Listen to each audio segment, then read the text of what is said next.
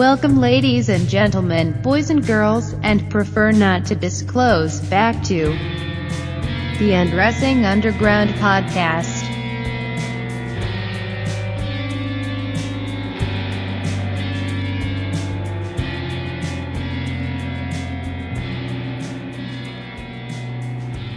My legs falling asleep. Hi, Bella. Hello, and sorry if sorry if anybody missed us last week. We had some technical difficulties between Sarah Century and I, and uh, hey Bella, little kitty. Um, and today's special guest interviewer, uh, Katie Ryan. Bella, you're being so vocal today. um, uh, Maybe Bella wants to interview. Can can she interview a creative cat from the cat world? I mean, how are cats being affected by the Trump administration? Trump wants to ban all cats from entering the country. He's gonna build a wall. Only if They, make smuggle fun of him on catnip into the country, you know. Right, Bella? There are some like really expensive cats people buy from Middle Eastern countries and stuff. I don't know how I feel about people buying cats instead of adopting all the ones that are here. Bougie motherfuckers. But uh you, Katie, Hello. let's talk about you. Hey. Bella's trying to bite me now. Katie, let's talk about you. Okay. What do you want to talk about? Who are you? Who am I? I'm Rob's girlfriend. Hmm. I've never been on this podcast before, but I was interested in it, so I did an interview with a friend. Um, What, what, what about you though? I'm an Asian American. I was born in uh, Korea, but I was adopted when I was like six months old, so been here my whole life. Um, I guess Rob is kind of trying to lead into why I would be relevant to this particular series. Um, I mean, you don't have to be. I mean, I'm not any of these things. but I mean, because you have certain experiences that are relevant to what we're talking about in general. yeah. Oh, the campaign stuff. Yeah. Well, so the campaign stuff and just your lived experience, like you've, yeah, you've dealt with the repercussions of a Trump administration as well, yeah. or well, campaign. I've always been super political and interested in politics and followed them closely. Um, I grew up in a really small town in South Jersey, and there weren't a lot of like minorities really. Um, so I don't know. I've had a lot of like racist encounters with people, um, or I should say, I was kind of like the on the receiving end of that, and um, yeah, just I I kind of in a way already knew what it was like to live in Trump's America because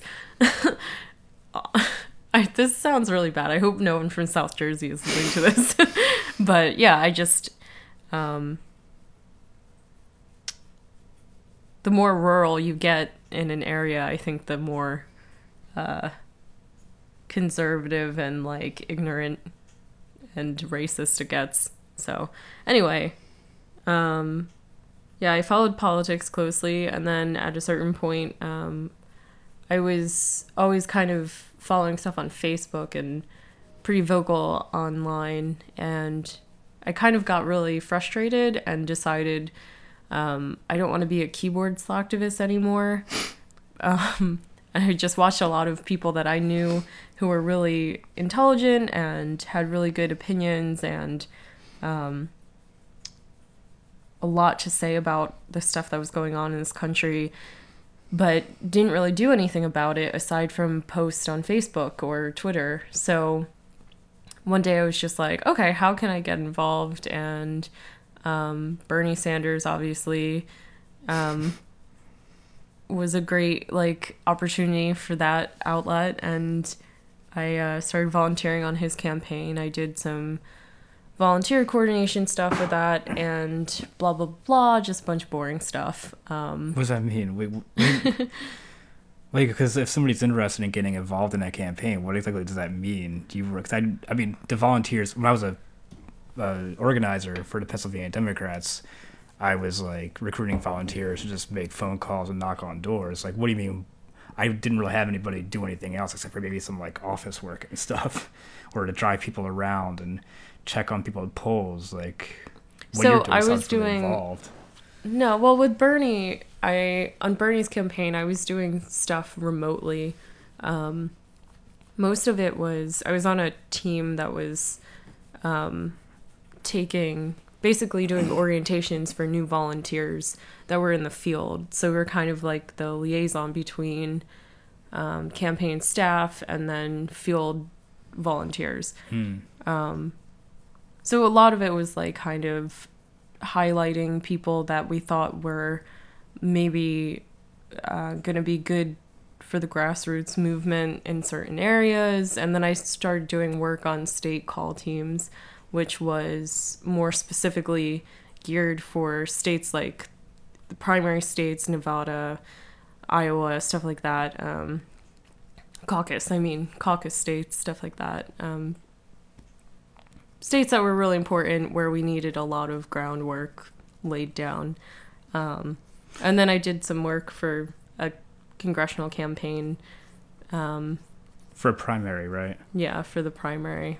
Um, and then I took a job here in Pennsylvania um, with a super PAC. and people don't like that word, but they also kind of don't understand, um, which is kind of Bernie's fault because he kind of, you know, demonized them. But He has his own now. yeah, not yeah. Bernie has his own. I mean, Bernie took super PAC money from Hillary, so he was never clean either. Um, but yeah, I mean, super PACs are.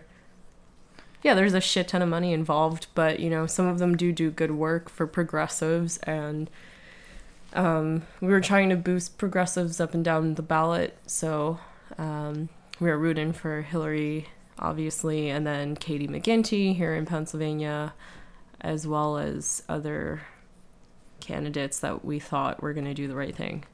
And we lost miserably, right, Rob?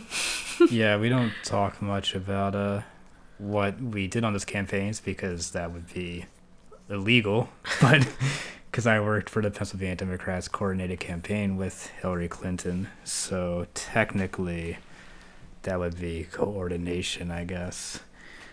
Um, Kidding, we need you. I enjoyed it. I mean, it's a lot of work. I mean, I was working like upward of 70, 80 hours a week, but Rob worked a lot harder than I worked. but um, He worked his butt off. but it's it is it's enjoyable if you enjoy what you're doing like because you work with i mean i was working in an extremely poor area and i met some just amazing people i met i worked with a lot of people that just had no money that this is all they were doing and but yeah i mean on election day alone i could say i helped probably at least a hundred people get to the polls and vote that day which I mean, I barely even made it myself, but um, it's it's very helpful. And if you want to get involved, uh, go to like your state party's website if you're interested in working for Democrats or whatever party. I mean, the Green Party and all that has them too. I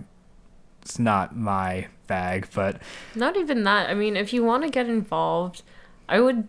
I'm not saying you shouldn't be active in like social media and you know have a presence online but like take it further than that like make phone calls to your like state reps make yeah. you know What's write the website you use? letters um oh i got it from a friend um five states or no five calls Fivecalls.org. there's a bunch of websites out there where you can just kind of just Google. If you're listening to this, you obviously know how to listen to a podcast, so you should be um, vaguely familiar with Googling things to get things done. So, yeah, I mean, the way that I started was just looking for a candidate whose ideals match mine and, you know, just kind of trying to see like where we can fit in or and pretty much every candidate. It's Yeah, this includes the primaries, which is what I was getting at before. yeah i mean even small town like it doesn't have you don't have to volunteer for someone like you know bernie sanders or hillary clinton or someone big like that. A lot of times the most important work is local. So um congressional campaigns state representatives um, counsel people, stuff like that. Just help help them. You can usually sign up for their newsletters. They'll send you emails until you want to die, um, and um, usually they have some kind of volunteer intake like form where you can just kind of send them an email and say, "Here's some things that I'm good at. I can do Microsoft Word. I can do Microsoft Excel. I can knock on people's doors. I can make you flyers for events. Like whatever you have to offer, they usually want. So, and if and yeah, on a crucial campaign, I mean that's could be even more important, I assume, because they'll have less capacity. But even if it's like I would have loved if, if I had found a volunteer that knew Excel and could have helped me do all these fucking spreadsheets I had to create to keep track of all the volunteers I had coming in and going out, I would have loved them. Just get involved. Just go to your locals at the, at the very least. If you want to get involved, go to your state party's website and just click to volunteer. Um, and they'll reach out to you. They'll get you and they'll put you in the system, and somebody will call you, and they'll call you and call you and call you and email you and email you, but they will reach out to you because we do need help. As far as other ways to get involved too though, like right now I think the biggest thing that's relevant to this time after the election where things are the way they are now, I think um, and I kind of talked to Dane about this a little bit in my interview with him, um, is just being active in some of these protests and um, but taking it a step further, like we went to um, what was it? Was it the Women's March that day? It was the People's Inauguration. Or, yeah. Um, we went to a march and it kind of ended with a rally and there's so many different like things going on maybe not in if you don't live in a city maybe but yeah just look it up be on facebook look up some events and stuff go out there and the one thing that you can do though is instead of just going you have to also sign up to volunteer or participate in meetings or you know don't just march for the sake of marching and being like i'm here. That's not like that's cool and it's good to have that momentum but you also have to be able to be willing to take it a step further and talk to some of the leaders of the, the marches um, talk to some of the people who are organizing these things because they're always looking for um, volunteers and you know people to make signs and just other ways to get involved yeah so i think that about covers what we could talk about um, without getting into trouble. Um, yeah. I... So why don't we move on then to your talk with? Um, did you introduce Dane already? Uh, I don't. Um. So I talked to Dane this week. He's a friend of mine. Um, we went to high school together. He is a local artist. Well, actually, he moved to Chicago. We'll talk a little bit about that. Um, but yeah, he is um, someone I've known for a really long time, and we both um, were interested in screenwriting and playwriting and stuff like that. But he kind of continued with it, went to school for it, um, for theater and everything, and um, has been very successful so far. Um, he's one of the most creative people I know, and um, it was really nice catching up with him, and he'll talk a little bit about um, how he thinks um, theater and his medium of art is going to be affected by Trump, um, and also about some other little things that are um, some of the projects that he's been involved in and stuff like that. So.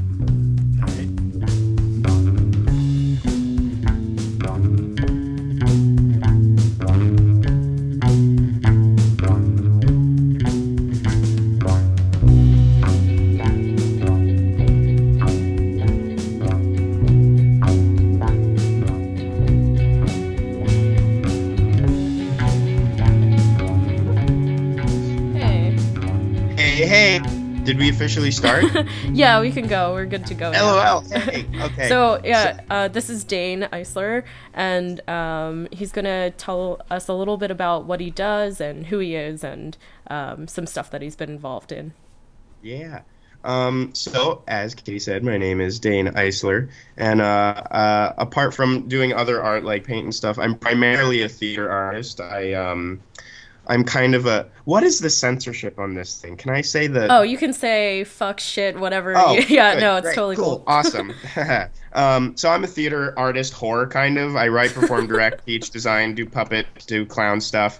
Um, and I do it. Uh, I do it actually. I'm based in Chicago now. I've been there almost two years. This coming Wow. year will be oh two my years. God, that's been a while. and um, but I still bebop back and forth to Philly, so I'm legally still allowed to use the word jawn and not be weird. um, uh, yeah, and some of the things I've done um, in Philly, I did uh, I did a couple shows with um, Brat and Azuka. I co-directed um, a Tennessee Williams play, Stairs to the Roof, with Ego Po, which got great reviews. and and just for um, people's reference, where is Ego Po? Because I've heard of it, but I have no idea where it is. Egopo is in Philadelphia. Uh, they're based on Vine Street, um, Okay. but this year they're, all their performances are at the Latvian Society on Okay. Seventh and Spring Garden. Um, Spring Garden. Okay, cool. Awesome. Yeah, cool hood, cool hood. Um, and then I moved to Chicago uh, with my roommate, um, and uh, we produced a couple pieces, did some sketch comedy stuff. And now I'm back on the East Coast until April um, for like a th- four month uh, artistic business trip with Egopo Classic Theater, Okay. uh, great. where I'm yeah I'm teaching elementary schoolers how to art. and, um, I directed my own adaptation of Nikolai Gogol's The Nose. I and heard about that. That sound. I wanted to see it, but we were out of town. But that sounded awesome. It was it was a really good time. It's te- so it's a mid season benefit uh, cabaret style kind of thing. right. and we only had like seven days to like rehearse and Oh it's like an God. hour and change show um, three musical numbers that the cast played themselves so like the fact that it they first of all did it and then did it so fucking well i'm like happy daddy happy daddy um, That's that's awesome.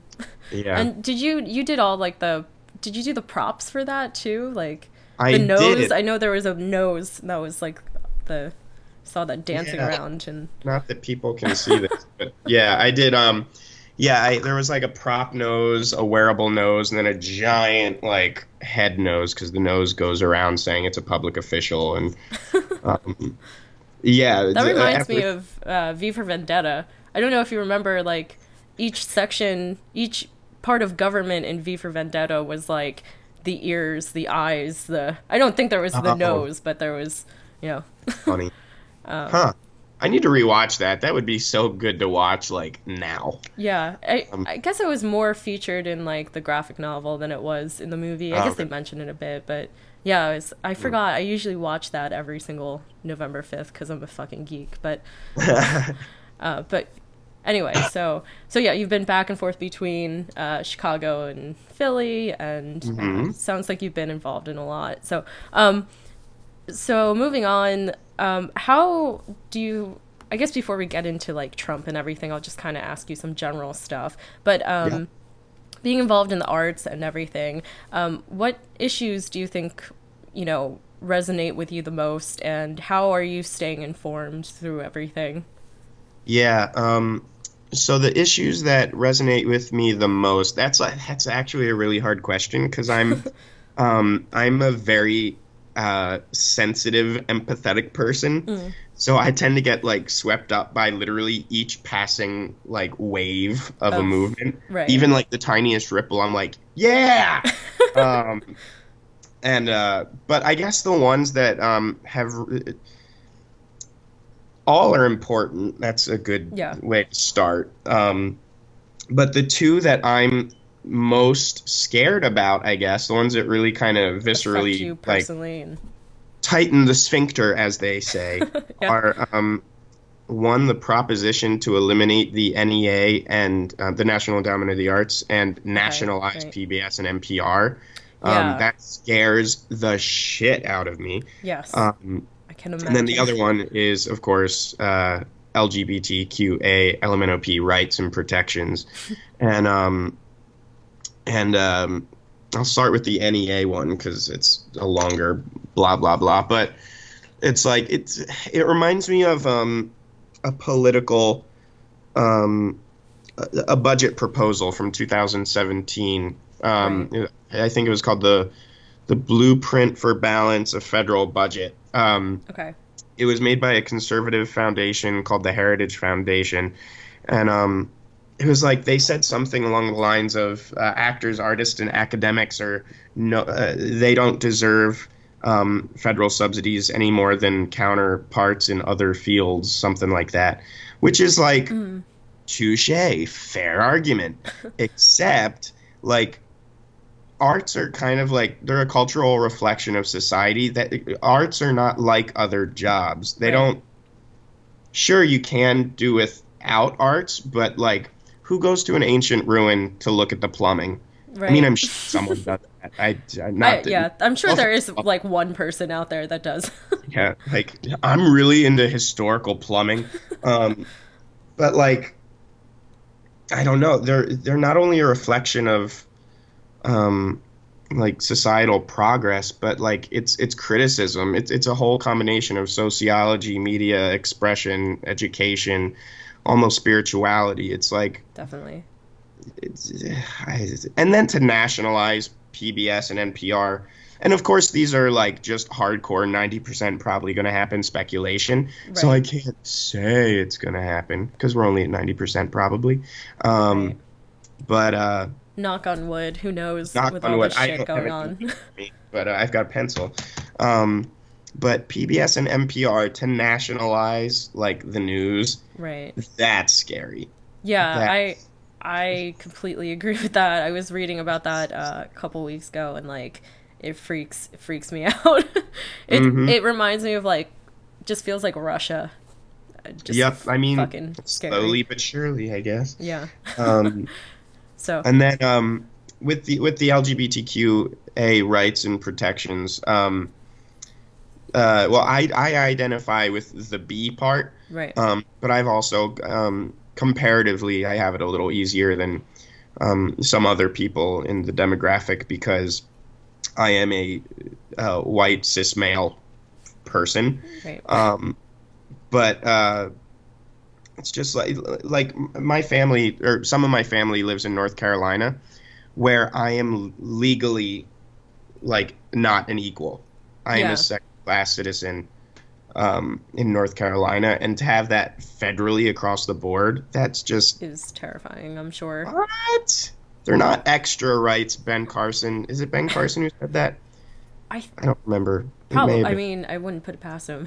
There's so much that's happened. I'm I'm probably right. I don't know. Oh, it's, Um, it's so hard to keep. Don't worry, no one's going to be judging you for that. it's it's so hard to keep up these days, but Yeah, they're not extra rights. They're equal rights, dipshit. yeah. Um, but um, yeah, and then staying informed is the hard part that I've been struggling with because um, it's easy to stay. Uh, I guess it's easy to stay informed in the sense that you know something's up, Right. but then to find credible sources um, that's where the challenge comes in because like you can stay informed about like how george bush fucked an alien and, and his wife really mad about it sure but it might not be true Yeah. um, i That's a good it point. That's a, that is a really good point. I I think that's something that at least I've been pretty uh, interested in mainly just yeah because there's so much, you know, with Facebook just shit float floating around and it's it's hard Yeah. to really narrow things down and you know, there's there's a handful of people that are still fighting for credible sources and making sure that you're not getting your news from like the people that just look at the onion and think that's real. Oh, because those people still Oh God! exist. What did he say today? um, the the Sean Spicer retweeted the Onion. Oh my Uh, god, yeah. Sean Spicer's role in the Trump administration will be to provide the American public with robust and clearly articulated misinformation. Yeah. And he retweeted, "You nailed it." Period. Yeah, and then they there's a Moron. think Kellyanne Conway did something similar too, where she apparently looks at the onion and like thinks it's a real thing, or oh my god. Anyway, But yeah, and I, I, I personally, um, I'm not Republican or Democrat, uh, but I clearly lean liberal. Right. Um, but that being said, I think it, I think um, in terms of credible news sources, um, both liberal and conservative news sources need to take a chill pill. oh um, yeah, it's all yeah. across. Yeah, yeah, it's it's it's tricky. So I guess my way of staying informed is like quadruple check sources. Um, I follow the Ike and Tina Turner rule of um, I can't believe what you say because I see what you do. Um, and it's like, all right, I, I watch a lot of interviews and then I watch the actions of those same people and see if they They- correlate. yeah, and usually they don't. Um, yeah, so yeah, that's that's kind of been my rule of thumb. Like just listen and research. right. Well, I think that's a good way to approach it, especially I don't know. Everything's just been. Um, it's hard when all of this news is coming at us so fast, and I don't know if like I- I have updates on my phone where it alerts me different news outlets and just like one after another, and I don't know. It's intimidating. So, um, Yeah. Uh, so, how do you feel like your theater and everything that you're involved in? Um, how do you think it's going to be affected under Trump, under his administration? I mean, obviously, I would assume you ha- are hesitant about the coming four years. In some Oh, yeah. Um, well, let's see if he makes it a year first. Um, then we Yeah. can, then we can deal with um, Mr. Pence. Um, but uh, yeah, I th- I think um, in terms of like budgeting and artists making a living, that's where it's going to be super challenging. right. because I don't think they realize, even though the NEA takes up like barely a percentage of the national funding, um, it's like those are people's incomes, those are jobs. So you're eliminating jobs. Um, so, and granted, I mean, it's no, see, I'm, I'm sure a lot of theater people would agree. Like, it's not the easiest finance, like fiscally. It's a hard career choice to begin with. lifestyle. Yeah. Yeah. Um, like theater people are survivors. It's like that that meme that's like theater's been dying for like 2000 years and it still hasn't died. like so we're survivors. Um so but it's going to be a little more um in terms of lifestyle, uh, it's going to be a challenge. Um, but in terms of the art that gets generated, um, not to diminish the severity of everything that's happening. Um, I'm so excited for the art that's going to get generated the next four years. It's going to be so fucking edgy and exciting. Yeah. Um, like art and especially theater tend to really go ham, like in times of like political and social turmoil. And um, and I know they said that was going to happen during the Bush era, the W. Um, but everyone eventually kind of settled and just got complacent, so the art kind of just Fizzled. settled Yeah. with it.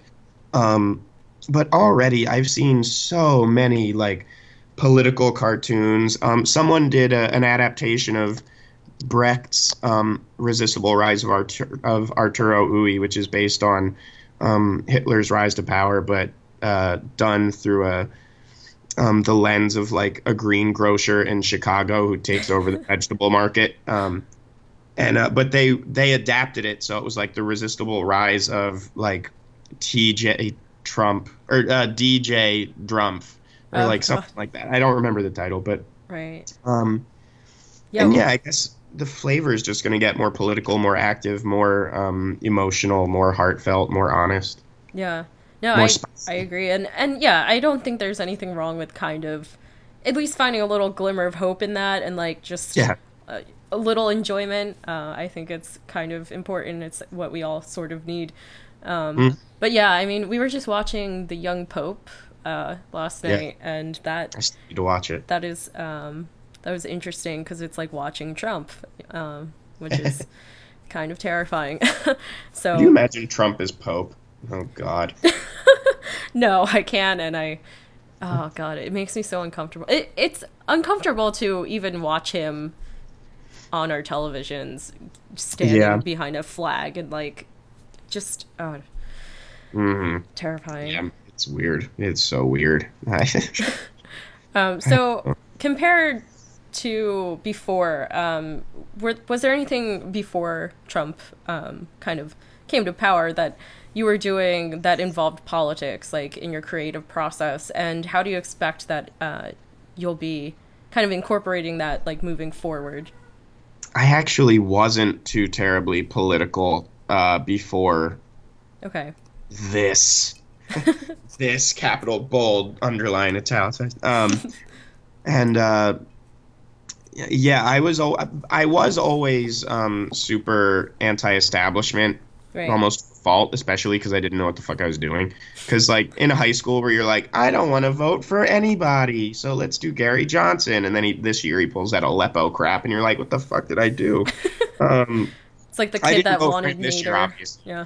yeah i didn't vote for him this year um duh. Yay. Uh, God no. Um, uh, but yeah, no, I, I don't, I'm, I'm a baby in the political, um, the active political life kind of thing. Um, yeah, I was inspired by a, a very hip young man named Bernie Sanders, and um, and uh, so obviously now it's like it's almost like politics second, uh, humanity first. right. Um, like politics is just the legal expression of humanity, is how I like to see it. right. Um, so, I mean, it's always on my mind. Um, my work tends to be, um, has always tended to be a little fantastical, a little epic in scope.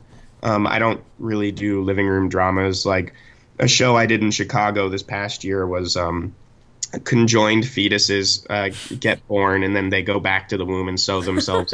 it's terrifying. And then one of them goes out to find it, so the other one has to leave when he's 40 years old and like find his fetus twin. Um, That's great. so it's not a living room drama, Right. um, no, no, no. But like I can guarantee if I had written it this year, um, something political would have ended up in there. Like if it's on Yeah. the shelf in your brain, it's going to end up on the page. Right. Um, and like I, I feel like arts have always just kind of been like that. Even if you don't try to write political, it's going to be inherently political. Um, Right. Wally Shawn ha- had a really great interview um, the other day, a playwright um, and the voice of T Rex in Toy Story, and um, and he was talking about how in Grecian days plays were still like even in Grecian days political theater was uh, the biggest thing, like plays Yes. about kings and armies and um, It's all the rage.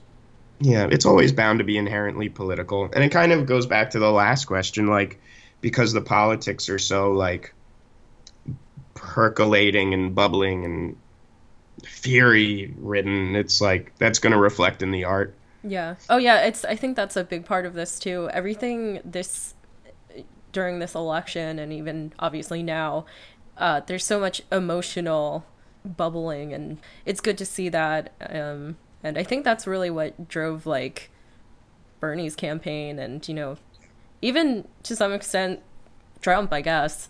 Um Yeah. yeah. So Yeah. yeah, it's it's interesting to see how that comes out in people's work and uh Yeah. in what they're advocating for. Yeah, and so I guess to answer your question in a shorter way, um, it's it's more like my process isn't going to change. I'm politics is a part of me now, so it's going to show up. right. Okay. Yeah. No. That's that's an that's a good way to put it. And like in terms of like a cultural shift, which we kind of went over, um, in film and theater and music and all of that. Um, is there anything that you've seen um, already that's really excited you, Oh yeah, or that the- is coming out that you're you're interested to see?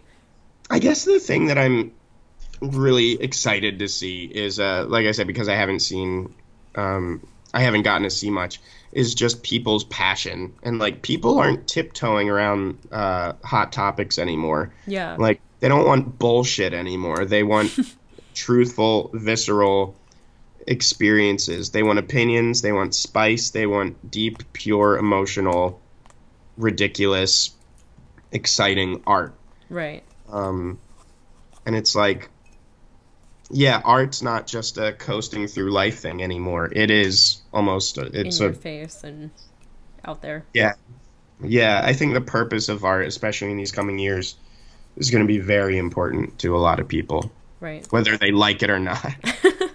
they they're gonna have to take it. Um, awesome. So yeah, I mean, that's good to hear that you are you know staying informed and everything, and I think your perspective is really um, interesting. I think that that's all very true, and it it is exciting and scary and terrifying all at once. So you know, we'll just see what happens.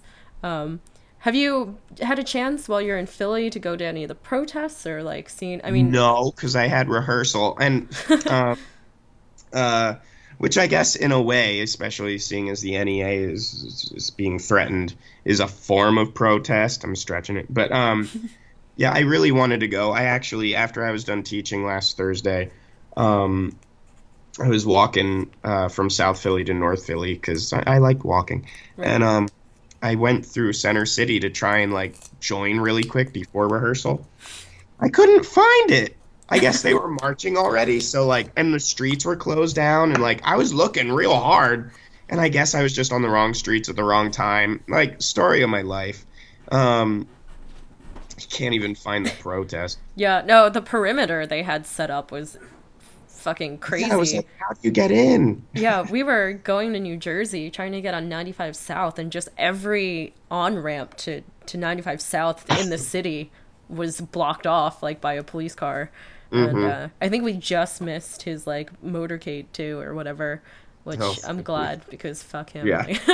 but um, yeah, Gross. no, it, it was tight security. I mean, um, but yeah, the I was trying to go to the protests at the airport, but we couldn't make that. Um, Yeah, but, I was but able to make one early on in Chicago, but yeah, I, I've just been kind of tied up to get to get out to one now. yeah, I mean it's good though. I'm I am very pleased to see that there are these opportunities to go to Oh protests God, because like every day. yeah, and I was afraid that wasn't gonna happen, and I'm so glad to see it, um, you know, manifesting. Yeah.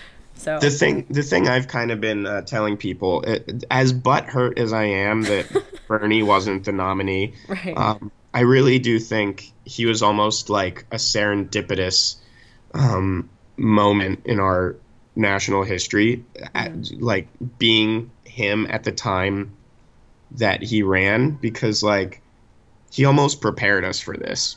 Yeah, I I think um, I volunteered on his campaign and then obviously worked on a campaign for progressives before, and I do think that he played an important role, and it was almost in some ways weird timing, but I think overall pretty good timing for him to sort of. I mean, it's not like he just popped up out of nowhere, but you know, Right, right, right. it is. It was good for him to be so on such a national like platform and inspire so many people. He And- was like he was like the mega condom preparing for the pustule ridden diseased Trump Yes. orifice. Oh my god, yes. Um, ah, that's we're not gonna edit that one out. Yes. yeah. So I'm glad. I'm glad that he. And I'm so glad that he's still fucking doing. Like he hasn't stopped since, you know. No. He's still going. That man is just like, Fucking man. yeah. His immune system must be great. I've been sick like I don't know how many times since all this happened, and I know, me too. how old is he? You know, like I don't know. He takes his could probably probiotics. fuck me up. Yeah, he's a New Yorker. I mean, Yeah, yeah. they're strong. Um, True. so what's what's next for you? What's going on? Uh, I know you're working on something now, but anything kind of got Yeah, going on? um, we're actually uh, we just wrapped up tech for Chekhov's The Seagull, okay. which is like Oh, awesome. yeah, it's like when's the next time you're gonna get the chance to perform in The Seagull, right? Um, Yeah. and that's with Egopo Classic Theater at the Latvian Society in Philly. Like I said, on Seventh and Spring Garden, right across from uh, the Edgar Allan Poe House. oh shit. Okay, I know. Yeah. Um, previews are February 1st and 2nd. Um, the run is uh, February 3rd through 19th. And um, yeah, it's it's gonna be and opening night sold out, so don't even try to get tickets for the third. But uh, but every other night, go go see it, go. And um, Yeah, I'm definitely gonna try to go to that now. it's yeah, it's super cool. It's like they're doing it as like a, a pseudo immersive. Like you walk through the dressing room, you get served champagne, and you go Oh. lakeside, see this expressionist, like or this uh, symbolist version of this classic play, and it, it's really beautiful. The cast is ridiculously talented, and the design team just like Went it's, all it's, out. Yeah. they've done is absurdly beautiful. Awesome. Um, yeah, and then uh, when I get back to Chicago, um, my roommate and a friend of ours from college uh, just opened a theater company called A Dead Whale Productions. and, um, Cool. and uh, yeah, we challenge and diversify traditional theatrical convention um, with new and culturally relevant works created by all means necessary. Hashtag mission statement. and um, yeah, we got a we got an artistic residency with Gorilla Tango Theater. oh, So we'll be doing our first official three show season, starting with um, a, a fill in the blank play that I wrote um, called Apocalypse Twins, which will be in May. Um, uh, a film noir styled show starring rats and roaches from the sewer called Hog's Belly, which I'll be directing, and my roommate wrote, Tyler Garamella wrote, um, which will go up in July. And then um, a recrafted version of a show I, I wrote and put up in college called I Love You, Jane Doe in October. awesome. Um, I wish I lived in in Chicago. it's going to be a good all that, season. yeah. it's gonna be cool and um yeah and uh yeah it's gonna be cool and hopefully we'll get the nose like maybe we'll we've had a lot of um requests to bring it to philly for fringe so we'll see what happens Oh, that Uh, would be nice. Yeah. I I would I really was no lie, like kind of beating myself up for not getting to see that. It looked really cool. I, Yeah, I just like the the look of it and I don't know. Yeah it, it was raucous it was it was fun Awesome. So, um is there anything else that um do you have a website, right, where we can Yeah, catch up um, with you and what you're doing? So, yeah, you can find me on Facebook. Um, don't request me, request my page. Um, because if I don't know who you are, you're not getting in. Um, but uh, yeah, so D A N E E I S S L E R. That's my name. This is a podcast, so you can rewind. I think I don't know.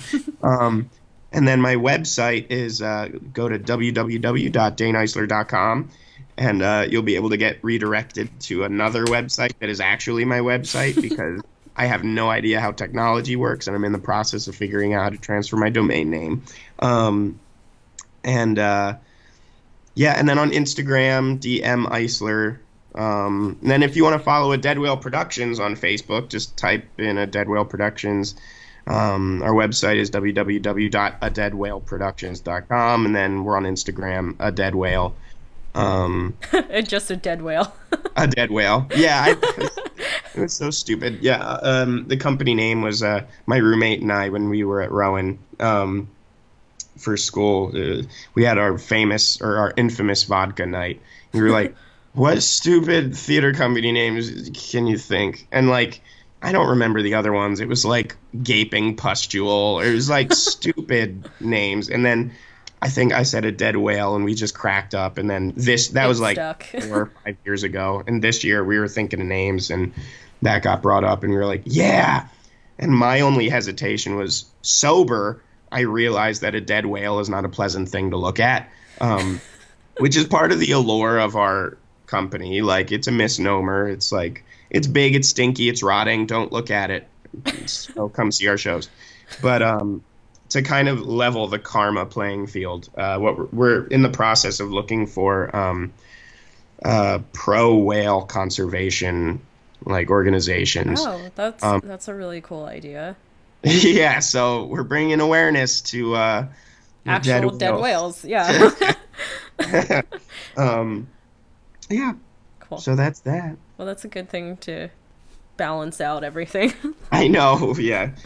Uh, Got to please the karma gods. you have to, you should make a, a cute little symbol for your just like a happy dead whale, like just a little animated happy dead whale. yeah, it's just like blowing kisses. Yeah. All right. Gross. Well, awesome. Uh, yeah, no, thank you so much again for just taking the time and everything. Um, Of course, thank you. I'm glad that you're keeping up and doing all this stuff. And I always see, you know, on Facebook, you're, I mean, not, I don't know. I, Facebook, I think is a good indication sometimes. I mean, I don't feel that everyone is just doing things for show or anything, but yeah, I love to see people that are, you know, interested in going to events and, and sharing things. And you've always been someone who shares things and puts your opinion out there. So that's something Yeah. I respect a lot. We call those Facebook addicts. yes. Um, yeah, no, yeah, I try. I try. All right, Dane. Thanks again, and that's it. Anyway, we'll edit out whatever. awesome.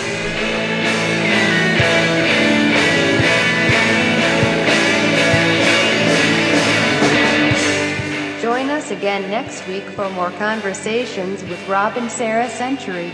If you have any suggestions or interviews you would like to perform, reach out to us on Twitter or at rob.